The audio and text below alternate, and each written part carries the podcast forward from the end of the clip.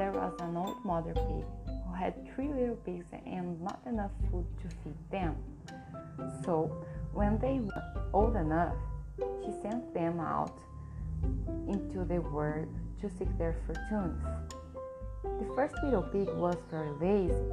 He didn't want to work at all and he built his house of straw. The second little pig worked a little bit harder, but he was somewhat lazy too, and he built his house of sticks.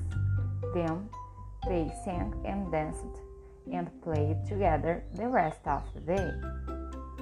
The third little pig worked hard all day and built his house with bricks. It was a sturdy house complete with a fine fireplace and chimney. It looked like it could withstand the strongest winds. The next day, a wolf happened to pass by the lane where the three little pigs lived, and he saw the straw house, and he smelled the pig inside. He thought the pig would make a mighty fine meal, and his mouth began to water. So he knocked on the door and said, Little pig, little pig, let me in, let me in. But the little pig saw the wolf's big paws through the keyhole. So he answered back, No, no, not by the hairs on my shiny chin, chin. Then the wolf showed his teeth and said, Then I'll huff, and I'll puff, and I'll blow your house down. So he huffed and puffed, and he blew the house down. The wolf opened his jaws very wide and bit down as hard as he could, but the first little pig escaped and ran away to ride with the second little pig. The wolf continued down the lane and he passed by the second house made of sticks. And he saw the house and he smelled pigs inside, and his mouth began to water as he thought about the fine dinner they would make. So he knocked on the door and said, Little pigs, little pigs, let me in, let me in. But the little pigs saw the wolf's point ears through the keyhole, so they answered back, No, no, no, not by the hairs on our chin, chin, chin. So the wolf showed his teeth and said, Then I'll huff and I'll puff and I'll blow your house down.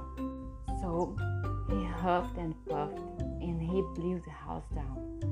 The, the wolf was greedy and he tried to catch both pigs at once, but he was too greedy and he got neither. His big jaws clamped down on nothing but air and he and the two little pigs scrambled away as fast as their little hooves would carry them. The wolf chased them down the lane and he almost caught them.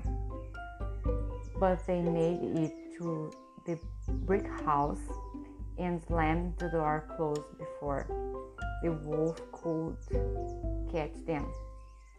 The three little pigs, they were very frightened. They knew the wolf wanted to eat them, and that was very, very true.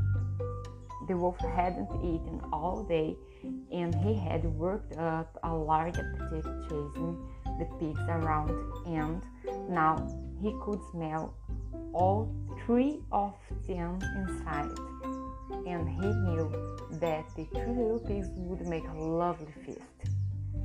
So the wolf knocked on the door and said, Little pigs, little pigs, let me in, let me in.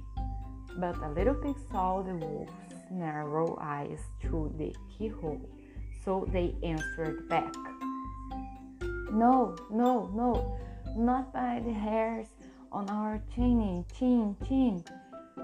So the wolf showed his teeth and said, Then I'll huff and I'll puff and I'll blow your house down. Well, he huffed and he puffed, he puffed and he huffed. He huffed, huffed, and he puffed, puffed, but he could not blow the house down.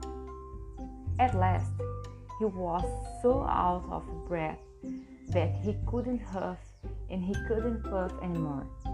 So he stopped to rest and thought a bit. But too much. The wolf danced about with rage and swore, and he would come down the chimney and eat up the little pig for his supper. But while he was climbing on the roof, the little pig made up a blazing fire and put on a pig pot full of water to boil. Then, just as the wolf was coming down the chimney, the little pig pulled off the lid and plop, and fell the wolf into the scalding water.